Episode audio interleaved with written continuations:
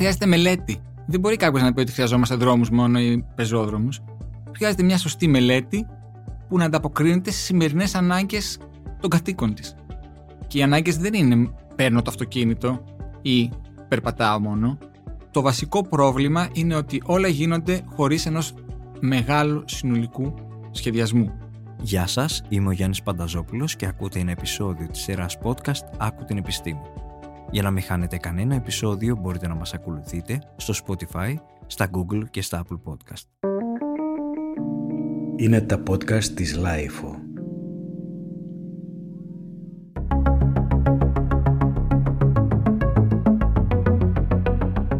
Τι χρειάζεται προκειμένου να δημιουργήσουμε χώρους ικανούς να προσφέρουν νέες εμπειρίες, πώς η Αθήνα τα καλοκαίρια δεν θα είναι ένα καζάνι που βράζει; Και πόσο εφικτός είναι ο στόχος της ιδέας της πόλης των 15 λεπτών; Σημερινός μας καλεσμένος είναι ο ταλαντούχος αρχιτέκτονας κ. Στέλιος Κόης. Γεννήθηκε στους πρόποδες του Αγίου Όρους και συγκεκριμένα στην Ουρανούπολη Χαλκιδικής.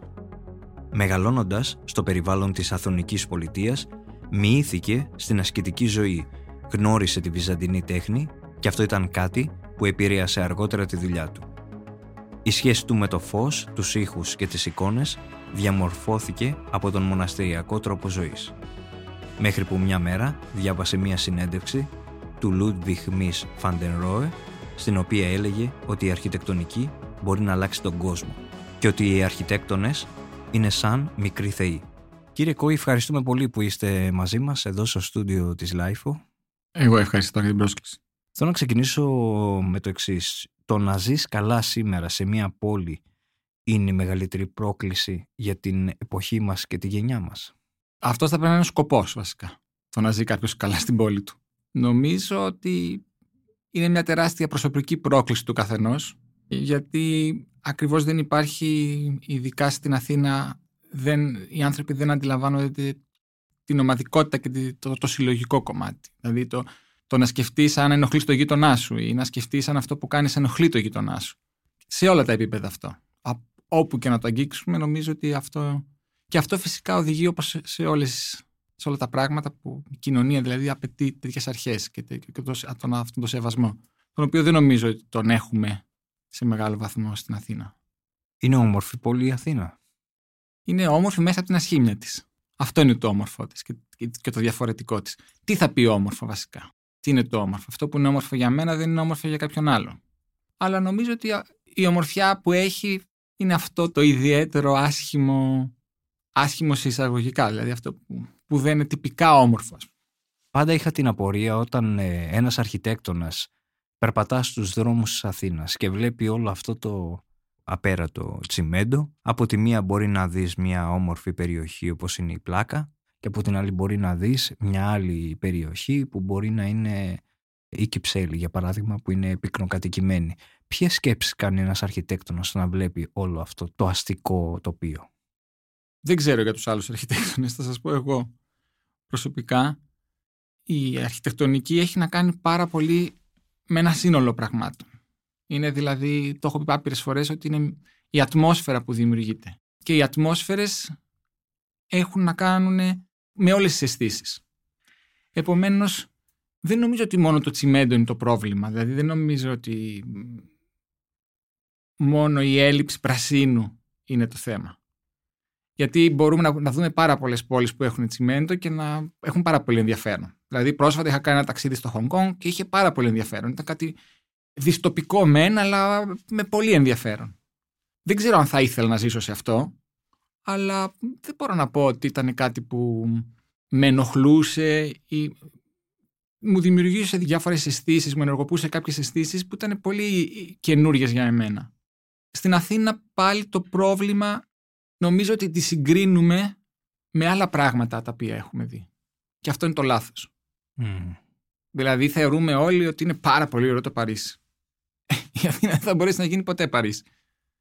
Όταν έχουμε μια νομοθεσία, παραδείγματος χάρη, που είναι ευνοϊκή στον, στο ένας ιδιοκτήτης που έχει ένα κίνητο παλιό, το οποίο δεν το χρησιμοποιεί και αυτός, αυτό που κάνει είναι το πώς θα τον κρεμίσει, γιατί είναι ένα κτίριο του Μεσοπολέμου και δεν θέλει να γίνει, να γίνει διατηρηταίο, πάει και τον κρεμίζει για να δημιουργήσει μια καινούργια πολυκατοικία. Όταν ένας άνθρωπος σκέφτεται με αυτόν τον τρόπο, πώς είναι δυνατόν ποτέ να γίνουμε Παρίσι; Δεν θα γίνουμε ποτέ Παρίσι. Και αυτά τα οποία έχουμε, έχουμε ένα μεγάλο πλήθος ε, κτηρίων τα οποία ειδικά στο κέντρο της Αθήνας είναι ερυπωμένα. Τώρα λένε ότι θα αρχίσει μια στρατηγική αξιοποίηση τους, αλλά... Μακάρι. Μακάρι. Νομίζω πλέον είναι απαραίτητο στην εποχή που ζούμε. Πλέον αυτό είναι απαραίτητο. Είναι απαραίτητο για να ζήσουμε. Η πόλη του μέλλοντος θα πρέπει να, να έχει όλα αυτά τα στοιχεία έτσι ώστε να επιτρέπει να έχουμε μια ποιότητα ζωής. Βλέπουμε όλες αυτές τις αλλαγές που γίνονται. Αυτά δεν είναι τυχαία. Αυτά είναι συνέπειες όλης αυτής της πορείας. Διάβαζα μια... ένα άρθρο, δεν θυμάμαι τώρα, έχει κάποιες μέρες, ότι το 2050 λέει θα είμαστε, όλος ο πλανήτης θα είναι γύρω στα 9,7 δισεκατομμύρια και το 70% αυτών θα ζει λέει σε πόλεις. Φανταστείτε δηλαδή πώς θα γίνει αυτό. Θα πρέπει να φτιάξουμε τέτοιες πόλεις που να έχουν την ιδιότητα να απορροφούν το διοξείδιο του άνθρακα, τουλάχιστον για να μπορέσουμε να ζήσουμε. Αυτό πώς θα γίνει όταν σκεφτόμαστε μόνο με οικονομικούς όρους και το πώς θα κάνουμε κάτι που θα έχει λιγότερο κόστος και δεν μας ενδιαφέρει το τι θα γίνει στο μέλλον με αυτό. Το να διατηρήσουμε κάτι πολλές φορές είναι πολύ πιο ακριβό από ότι να το καταστρέψουμε και να το ξαναφτιάξουμε. Τι είναι αυτό που σας έκανε να γίνετε αρχιτέκτονας; Εγώ ασχολήθηκα πάρα πολύ με, με την τέχνη γενικά στην αρχή. Δηλαδή μου άρεσε πάρα πολύ η γεωγραφία, τα έχω ξαναπεί. Μου άρεσε η τέχνη, μου αρέσει πάρα πολύ ακόμα η τέχνη. Δηλαδή, εγώ επηρεάζομαι πάρα πολύ από την τέχνη και στη δουλειά μου. Με ενδιαφέρει πάρα πολύ όλο αυτό το περιβάλλον τέλος πάντων που είναι λίγο διαφορετικό. Γιατί έχει να κάνει ένας αρχιτέκτονας επειδή έχει να συναναστρέφεται με πάρα πολλούς ανθρώπους. Είναι πιο ορχιστρική η δουλειά του τέλος πάντων ενώ ένα καλλιτέχνη είναι πιο προσωπική. Μου αρέσει αυτή η αναζήτηση αυτών των ανθρώπων. Ποιος είναι ο αγαπημένος σας, Καλλιτέχνης. Πάρα πολύ. Ποιος είναι ο αγαπημένος αρχιτέκτονας, Πάρα πολύ. Μ' αρέσει πάρα πολύ η δουλειά του Λουίς Καν φυσικά. Μ' αρέσει η δουλειά του Πίτερ Ζούμθορ. Μ' αρέσει η δουλειά των Σάνα, του Τατάο Άντο. Είναι πάρα πολύ ο καθένας για διαφορετικούς λόγους. Τι είναι αυτό πάντως που σας γοήτευσε στην αρχιτεκτονική. Δηλαδή... Είχα διαβάσει μια συνέντευξη που έλεγε ότι νομίζω ότι ήταν του Μις Βαντερό.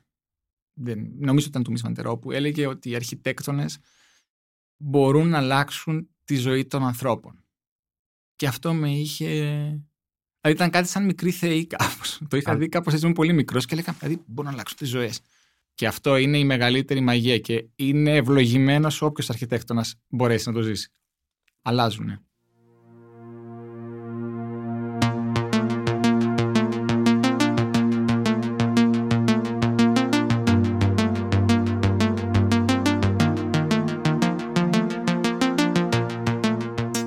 Πόλεις γίνονται ολοένα και πιο πολυσυλλεκτικές. Τι χρειάζεται προκειμένου να δημιουργήσουμε χώρους ικανούς ώστε να προσφέρουν νέες εμπειρίες; Αφού λέτε ότι οι αρχιτέκτονες κιόλας αλλάζουν τη ζωή των ανθρώπων. Πώς μπορούν δηλαδή σήμερα σε αυτό το μοντέλο των πόλεων που έχουμε να δημιουργηθούν νέες εμπειρίες μέσα από χώρους; Οι αρχιτέκτονες νομίζω ότι πρέπει να αφουγκραστούν περισσότερο την εποχή που ζούνε συνήθως η εποχή που ζούμε μας οδηγεί στο πού πρέπει να, να πάμε και στο πού θα οδηγήσει. Αλλά να, είναι, να έχουν μια συνειδητή απόφαση για το πού πρέπει να πάνε και να είναι φιλτραρισμένοι και από τα προσωπικά τους δεδομένα. Δηλαδή, για μένα δεν είναι μια δουλειά, είναι ένα, ένα τεράστιο πράγμα, είναι σαν φιλοσοφία ένα πράγμα. Ποτέ δεν ξέρεις αν τελειώνει.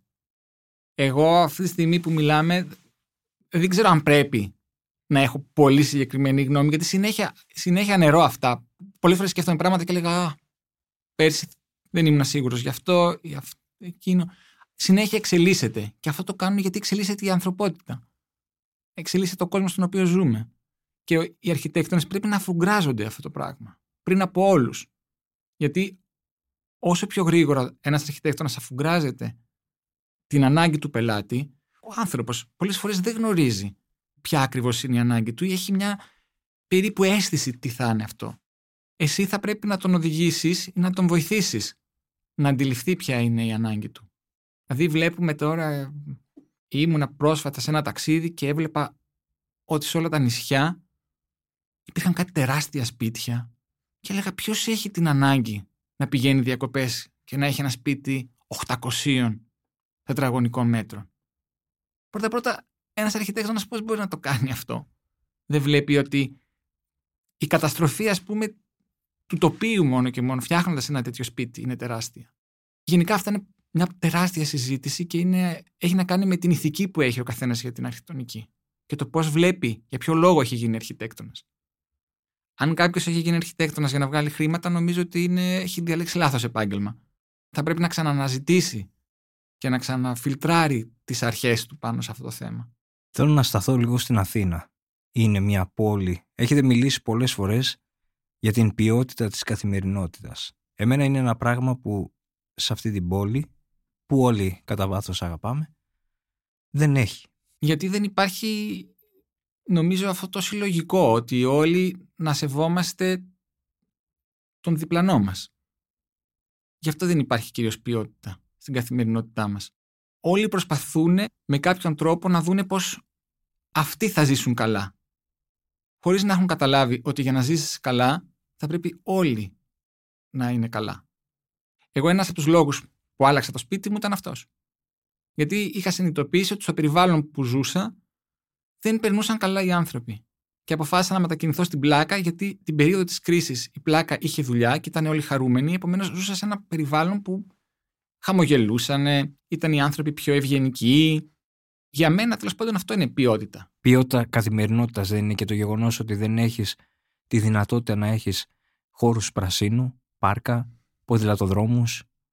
Ναι, νομίζω ότι το πράσινο είναι θέμα απόφασης. Δηλαδή είναι να αποφασίσουμε ομαδικά ότι αυτό είναι ένα απαραίτητο στοιχείο στη ζωή μας.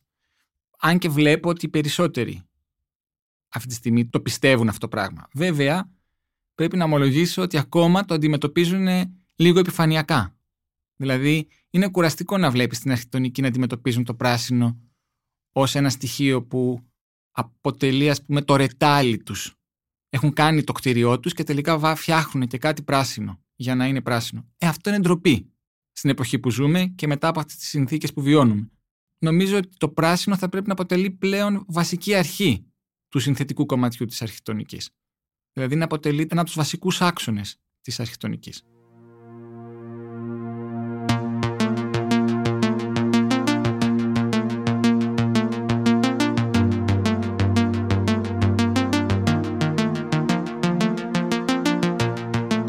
Σε μια παλαιότερη μας συνέντευξη μου είχατε πει το ευκαιριακό, το μαζικό, το γρήγορο κυριαρχεί στην Αθήνα του σήμερα. Η ανάπτυξη καλπάζει χωρίς όρια και ασυναίσθητα. Και αυτό το είχαμε πει εξαιτίας της έντονης τουριστικοποίησης που βιώνει η πόλη. Συνεχίζω να το λέω δυστυχώς. Θα ήθελα να, να ήμουν ψεύτης, αλλά νομίζω πως όλοι το βλέπουν, άσχετα αν δεν το παραδέχονται. Γιατί όταν πάνε να κάνουν το προσωπικό τους έργο, το προσωπικό τους όραμα, όλοι αυτοί οι παράγοντες μπαίνουν στη μέση. Αν ο καθένας δεν κάνει το προσωπικό του έργο βασισμένο σε κάποιες αρχές, ποτέ το σύνολο δεν θα μπορέσει να έχει... Δηλαδή η κάθε μονάδα θα πρέπει να... Μόνο έτσι θα λυθεί το πρόβλημα. Μόνο η κάθε μονάδα θα κάνει την προσωπική της προσπάθεια θα μπορέσει στο τέλος όλη η κοινωνία να έχει ένα καρπό αυτής της προσπάθειας θα ζήσουμε το Αθήνα χωρίς Αθηναίους; Ε, στο κέντρο λίγο το ζούμε νομίζω. Ήδη, ε. ε. ναι, βέβαια. Η Αθήνα αυτή τη στιγμή είναι από τις hot πόλεις. Έχει γίνει μια hot πόλη. Όλοι θέλουν να αγοράσουν σπίτι εδώ. Όπως και στα νησιά και τα λοιπά, αλλά και στην Αθήνα. Δηλαδή βλέπω ότι πολλοί φίλοι μου θέλουν να έρθουν, να ζήσουν εδώ. Όταν όμως όλα τα ενίκια εκτοξεύονται σε αυτές τις τιμές, είναι αυτονόητο ότι μόνο αυτοί που θα μπορούν να ανταποκριθούν σε αυτές τις τιμές. Και αυτοί σίγουρα δεν θα είναι οι Αθηναίοι, γιατί μπορεί τα ενίκια να εκτοξεύονται, αλλά η μισθή δεν, είναι, δεν συμβαίνει στο ίδιο στου μισθούς. Επομένως, ένας Γάλλος που θα έχει ένα μισθό Παρισιού θα είναι πολύ πιο εύκολο γι' αυτό να έρθει εδώ. Το βλέπω κάθε μέρα. Το βλέπω από τους ανθρώπους που συνεργάζομαι, στους γείτονές μου. Βλέπω όλοι οι νέοι άνθρωποι φεύγουν. Και όταν οι νέοι άνθρωποι εγκαταλείπουν τα σπίτια τους, το μέλλον είναι βέβαιο ποια είναι η πορεία για το μέλλον. Επομένως, είμαι σίγουρος ότι σε λίγο καιρό το κέντρο της Αθήνας, όπως και σε πάρα πολλές πόλεις. Δηλαδή, το φαινόμενο της Βενετίας είναι ένα τεράστιο τουριστικό παράδειγμα που μπορούμε να δούμε και να, δούμε και να καταλάβουμε ότι στη Βενετία δεν ζουν πια οι Βενετσιάνοι. Όλοι έχουν μεταφερθεί στο Μέστρε ή σε άλλες περιοχές εκτός. Ζουν άνθρωποι με πάρα πολλά χρήματα από άλλες χώρες, κυρίως Ρώσοι, ή οικογένειες Ιταλών που έχουν αυτά τα σπίτια μόνο για λόγους έγκλης και επίδειξης πλούτου. Γίνεται μεγάλη συζήτηση, μιας που λέμε αυτό, για παράδειγμα είχαμε τώρα το θέμα της ε, Βασιλίσης Όλγας. Έχει υποθεί από τον νέο δήμαρχο να ξανανοίξει ο δρόμος, το Υπουργείο Πολιτισμού υποστηρίζει ότι θα μείνει πεζόδρομος. Η Αθήνα σήμερα τελικά τι χρειάζεται; Χρειάζεται περισσότερους πεζόδρομους ή περισσότερους νέους δρόμους; Η Αθήνα χρειάζεται μελέτη. Δεν μπορεί κάποιος να πει ότι χρειαζόμαστε δρόμους μόνο ή, ή πεζόδρομους. Χρειάζεται μια σωστή μελέτη που να ανταποκρίνεται στις σημερινές ανάγκες των κατοίκων της. Και οι ανάγκες δεν είναι παίρνω το αυτοκίνητο ή περπατάω μόνο. Πρέπει να λυθούν όλες οι ανάγκες. Το βασικό πρόβλημα είναι ότι όλα γίνονται χωρίς ενός μεγάλου συνολικού σχεδιασμού. Δηλαδή, πρέπει να υπάρχει μια συνολική μελέτη. Σήμερα βγαίνει ένας δήμαρχος, λέει αυτό. Αύριο βγαίνει ένας άλλος δήμαρχος, λέει κάτι άλλο. Δεν μπορεί η πόλη όμως να βαδίζει έτσι. Κάθε τέσσερα χρόνια ο ένας να λέει το στραβό του και άλλος το κοντό του. Είναι, νομίζω ότι πια στην εποχή που ζούμε είναι λίγο γελίο. Είναι λίγο γελίο να μην μπορούν να δουν από παραδείγματα, γιατί υπάρχει τέτοια πληροφόρηση, είναι απλά αστείο. Έχετε στο μυαλό σας επιτυχημένα παραδείγματα πόλεων που μπορούμε να αντιλήσουμε ιδέες για αυτό που λέτε; Υπάρχουν πάρα πολλά παραδείγματα. Μπορεί να μην είναι συνολικά. Δηλαδή, οι πιο καλές τιμένες πόλεις του μέλλοντος ή αυτές που φαίνεται ότι θα μπορούν, έχουν όλες, όλες τις προοπτικές, είναι το Λονδίνο, είναι η Βοστόνη, το Σαν Φρανσίσκο και η Νέα Υόρκη. Και όχι γιατί αυτή τη στιγμή είναι το ιδανικό, είναι αυτές που έχουν ένα πρόγραμμα το οποίο ακολουθούν για να μπορέσουν να αντιμετωπίσουν όλα αυτά τα προβλήματα και όλες αυτές τις ε, προκλήσεις που έχει μια πόλη. Τώρα, αν αυτό θα γίνει, θα το δούμε στην πορεία. Αλλά τουλάχιστον φαίνεται ότι δουλεύουν πάνω σε ένα, σε ένα σχέδιο, σε μια μελέτη. Αυτό στην Αθήνα δεν γίνεται. Και γιατί έχουμε τόση αγάπη για το αυτοκίνητο στην Αθήνα, εγώ πραγματικά αναρωτιέμαι. Πλέον δεν υπάρχουν ώρες αιχμής. Έχουν βγει έρευνες που λένε ότι στην Αθήνα δεν υπάρχουν ώρες αιχμής. Είναι όλη μέρα μία ώρα αιχμής. Αυτό δεν ξέρω να σας πω γιατί εγώ δεν έχω αυτοκίνητο. Ούτε εγώ. Επομένως, ναι, δεν μου άρεσε ποτέ το αυτοκίνητο. Δεν ήμουν αλάτρης των αυτοκινήτων. Αλλά αυτό που πιστεύω είναι ότι δεν υπάρχει αυτή η παιδεία. Ο καθένας βλέπει την προσωπική του διευκόλυνση. Το πώς αυτός θα είναι καλύτερα. Επομένως, παίρνει το αυτοκίνητό του και βγαίνει. Το ότι θα καθίσει, ας πούμε, στην ε, Βασιλής Σοφίας δύο ώρες, μάλλον δεν τον ενδιαφέρει, γιατί αλλιώς δεν θα έπαιρνε το αυτοκίνητο.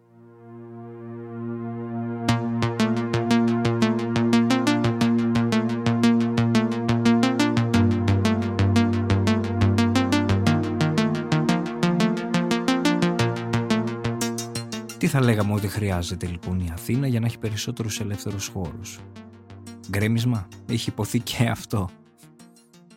Χρειάζεται αυτό που είπα και πριν, έναν σωστό σχεδιασμό. σχεδιασμό. Ναι γκρέμισμα. Κάθε φορά λένε «Α, ωραία, αυτό, να γκρεμίσουμε το ένα, να γκρεμίσουμε το άλλο». Και τι είναι αυτό που γκρεμίζεις; Δηλαδή για ποιο λόγο; Πρέπει να ξέρουμε η κίνηση που κάνουμε τι επιπτώσεις έχει. Και πού. Δηλαδή είδαμε όλο αυτόν τον αγώνα και όλη αυτή τη μελέτη που έγινε για την Πανεπιστημίου. Η Πανεπιστημία απέκτησε περισσότερο πράσινο. Έχει καθαρίσει, έχει γίνει πιο λιτή, σε σχέση με τον θόρυβο που είχε πριν. Παρ' όλα αυτά δεν ξέρω αν όλος αυτός ο θόρυβος έχει κάνει και ο θόρυβος που δημιουργούμε πάνω σε αυτό το, το έργο αν δημιουργεί, αφήνει στους ανθρώπους τελικά να, να το αγαπήσουν. Δηλαδή, αισθάνομαι πολλές φορές στους ανθρώπους ότι επειδή είχαν ταλαιπωρηθεί τόσο πολύ από την προηγούμενη κατάσταση, το αισθάνονται λίγο όχι δικό τους, όχι. Μάλλον είναι επιφυλακτικοί. Ενώ είναι αλήθεια ότι αν κάποιος το αντιμετωπίσει, το κοιτάξει, ας πούμε, από μια άλλη οπτική, σαν να μην είχε ζήσει σε αυτήν την πόλη, θα δει ένα πράγμα και τα συγκρίνει, θα δει ένα πράγμα που όντως έχει καθαρίσει, έχει αποκτήσει περισσότερη φύτευση, έχει αποκτήσει έναν φωτισμό αρκετά πιο ήρεμο. Ειδικά στη ζώνη, ας πούμε, που είναι η Ακαδημίας, βλέπουμε ότι τα πράγματα, η ίδια Ακαδημία έχει αναδειχθεί περισσότερο. Όλα αυτά, αν μπορέσουμε να τα, να τα κοιτάξουμε όχι ως άνθρωποι που μέχρι να γίνουν αυτά ταλαιπωρηθήκαμε, νομίζω ότι καλό είναι να τα φτάσουμε σήμερα να τα αναγνωρίσουμε και όχι μόνο να, να δώσουμε και τη δυνατότητα να τα βιώσουμε. Πάντως και με την ίδια λογική αυτή που περιγράφεται και στην Βασιλής Σόλγα, εάν πάτε να περπατήσετε που έχει γίνει πεζόδρομος, θα δείτε ότι καθημερινά δύο-τρεις άνθρωποι είναι αυτοί που την ε, διασχίζουν. Ελάχιστοι άνθρωποι τη χρησιμοποιούν. Και αυτό κάτι λέει για την δική μου άποψη αυτή, για την κουλτούρα που έχουμε δημιουργήσει σε αυτή την πόλη. Ξέρετε τι γίνεται. Φωνάζουμε εννοώ διαρκώς ναι. φτιάξτε πεζοδρόμους, φτιάξτε πεζόδρομους, φτιάξτε πεζόδρομους και όταν τους φτιάχνεις δεν τους χρησιμοποιεί κανείς. Είναι λίγο. Ναι, αλλά από την άλλη, πας στον Ιάρχο και βλέπεις όλους τους ανθρώπους που είναι με τα ποδήλατά τους, ε, τρέχουν, αθλούνται, ζουν το τοπίο και την φύση που έχει δημιουργήσει εκεί το Ίδρυμα. Επομένως καταλαβαίνεις ότι κάτι δεν πάει καλά. Και νομίζω ότι αυτό που δεν πάει καλά είναι ότι, ξαναλέω πάλι αυτό που έχω ξαναπεί, ότι δεν είναι όλα σχεδιασμένα κάτω από μια συνολική ομπρέλα.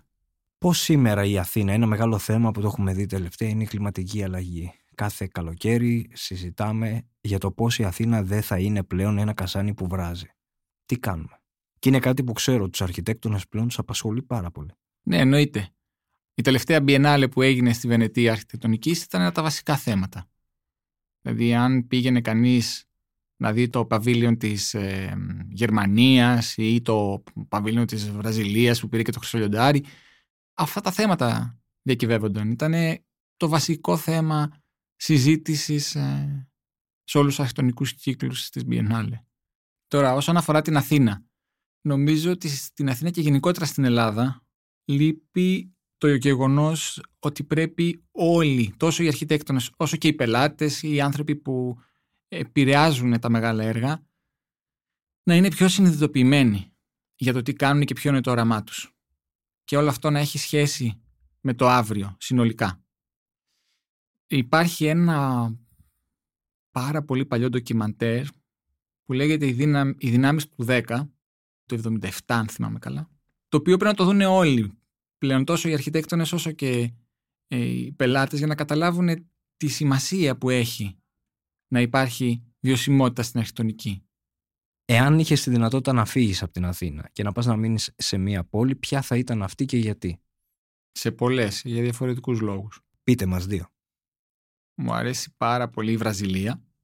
Δηλαδή το Ρίο του Τζανέιρο μου αρέσει πάρα πολύ και το Παρίσι μου αρέσει και η Σκοτία μου αρέσει για διαφορετικούς λόγους κάθε μία. Δηλαδή, το Παρίσι μου αρέσει γιατί έχει όλη αυτή την ατμόσφαιρα. Η Σκοτία πάλι έχει μια. Έχει να κάνει με την περίοδο που θα αποφασίσω να φύγω, να σα πω την αλήθεια. Το που θα πάω.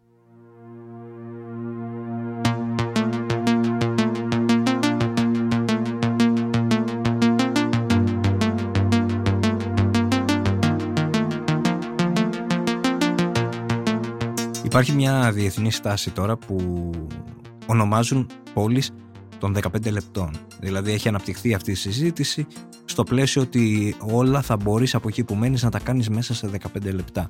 Δεν ξέρω αν το έχετε παρακολουθήσει, αλλά ποια είναι η γνώμη σας έτσι όπως τα ακούτε; Μπορεί να γίνει πράξη; Καλά, ας λύσουμε εμείς το θέμα της κίνησης των 5 ωρών και βλέπουμε από τις 5 ώρες να φτάσουμε στα 15 λεπτά έχουμε πολύ δρόμο ακόμα. Νομίζω ότι είναι τοπικό να μιλάμε για κάτι τέτοιο, ειδικά στην Αθήνα.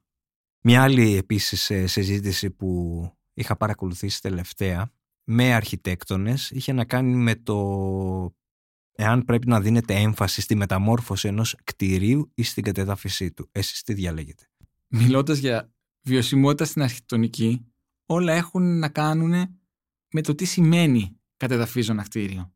Δηλαδή, εκτός του ότι η ενέργεια που πρέπει να ξοδευτεί για να καταδαφιστεί ένα κτίριο, το τι σημαίνει ιστορικά ένα κτίριο για να καταδαφιστεί.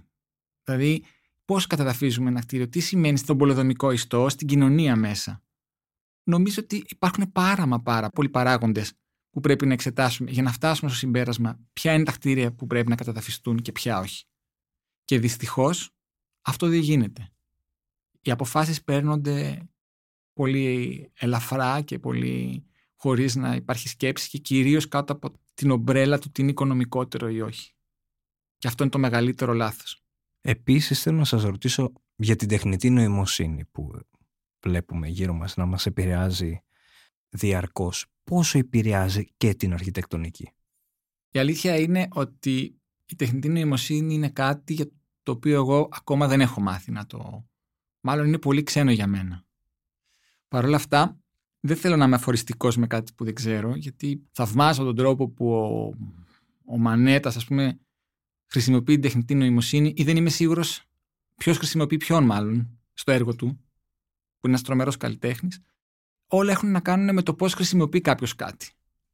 Δηλαδή, μου έστειλε πρόσφατα ο Μενέλο Καραμαγκιόλη ένα άρθρο της Καθημερινής και διάβασα μία συνέντευξη. Και εντυπωσιάστηκα πώς ένας αρχιτέκτονας μπορεί να χρησιμοποιεί έτσι κάτι και όχι μόνο να το χρησιμοποιεί, αλλά να το ασπάζεται κιόλας. Γιατί ουσιαστικά στη συνέντευξη ανερούσε όλη την εμπειρία, την εμπειρία της ζωής του. Δηλαδή, η διαφορά ενός αρχιτέκτονα με έναν άλλον βασίζεται κυρίως στις εμπειρίες που έχει από την ίδια τη ζωή, το πώς βλέπει τα πράγματα. Αν βάλω σε ένα μηχάνημα τη λέξη κυκλάδες, και το μηχάνημα μπορεί να σημαίνει αυτά τα άσπρα σπιτάκια. Ποιος είπε ότι για μένα στι κυκλάδε είναι τα άσπρα σπιτάκια μόνο; Επομένως, το πώς μεταφράζει κάποιος κάτι είναι τεράστια κουβέντα. Δεν θέλω να είμαι αφοριστικός γιατί σίγουρα θα υπάρχει κάποιος τρόπος, επειδή μπορεί να είναι, το, να είναι και το αύριο αυτό, αλλά σίγουρα θα υπάρχει ένας τρόπος που μπορεί κάποιος να το χειρίσει σωστά.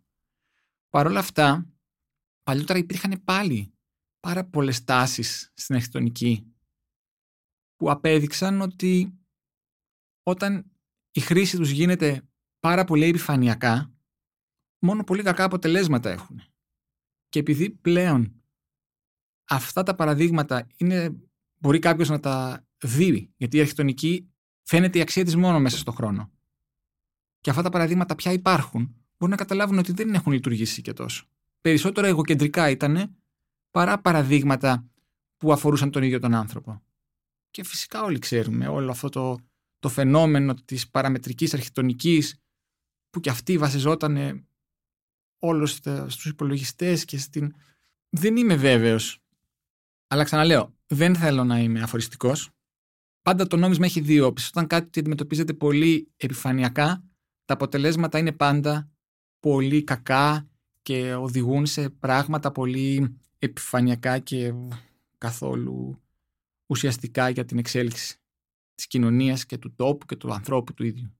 Ποιο είναι αυτό το αρχιτεκτόνημα το οποίο κάθε φορά που το βλέπετε έχετε νιώθετε τον ίδιο θαυμασμό; Πολλά. Στην Ελλάδα. Σε όλο τον κόσμο. Κάτι το οποίο είναι το αγαπημένο σας. Κάτι το οποίο πάντα θα σας εντυπωσιάζει. Στην Ελλάδα μου αρέσουν αρκετά Μ' αρέσει πάρα πολύ λαϊκή αρχιτεκτονική, είναι αλήθεια. Κάποια μικρά σπίτια στην Αμοργό, που τα έχουν κάνει παππούδες. Πολλά είναι από αυτά που με εντυπωσιάζουν. Τώρα, μεγάλα αρχιτεκτονήματα είναι πολλά. Που δεν, τώρα δεν θα ήθελα να πω συγκεκριμένα, γιατί πραγματικά είναι πολλά που μου αρέσουν. Και που έχουν προκαλέσει ενδιαφέρον, μπορεί να έχουν εμπνεύσει.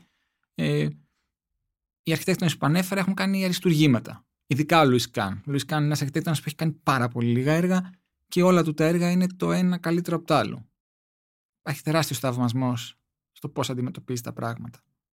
Πιστεύω ότι όλοι αυτοί οι άνθρωποι, όταν μελετάνε τόσο πολύ μια δουλειά και βάζουν τόσο μεγάλο κομμάτι της ύπαρξής τους μέσα σε αυτήν, αυτό μετά το λαμβάνεις. Είτε σου αρέσει είτε όχι. Δηλαδή, πολλές φορές έχω πάει σε έργα που ποτέ δεν θα μπορούσα να τα είχα κάνει εγώ, αλλά παρόλα αυτά αισθάνομαι ότι έχουν μια τεράστια αλήθεια του δημιουργού τους. Και αυτό είναι αρκετό για να αισθανθείς αυτή την ατμόσφαιρα και αυτό το, να σου δημιουργήσει συναισθήματα που ουσιαστικά αυτό είναι η μαγεία της αρχιτεκτονικής. Τελευταία ερώτηση. Δίπλα από τη λέξη αρχιτεκτονική, ποιες είναι οι σκέψεις που έρχονται πρώτα στο μυαλό σας; Ο άνθρωπος, ο τόπος, το κλίμα. Τι θεωρείτε σημαντικό στη ζωή, κλείνουμε με αυτό. Το να κάνεις αυτό που αγαπάς. Με αυτό να πορεύεις. Θέλω να σας ευχαριστήσω πάρα πολύ που Εγώ ήσασταν ευχαριστώ. εδώ μαζί μας σήμερα στο στούντιο της LiFO.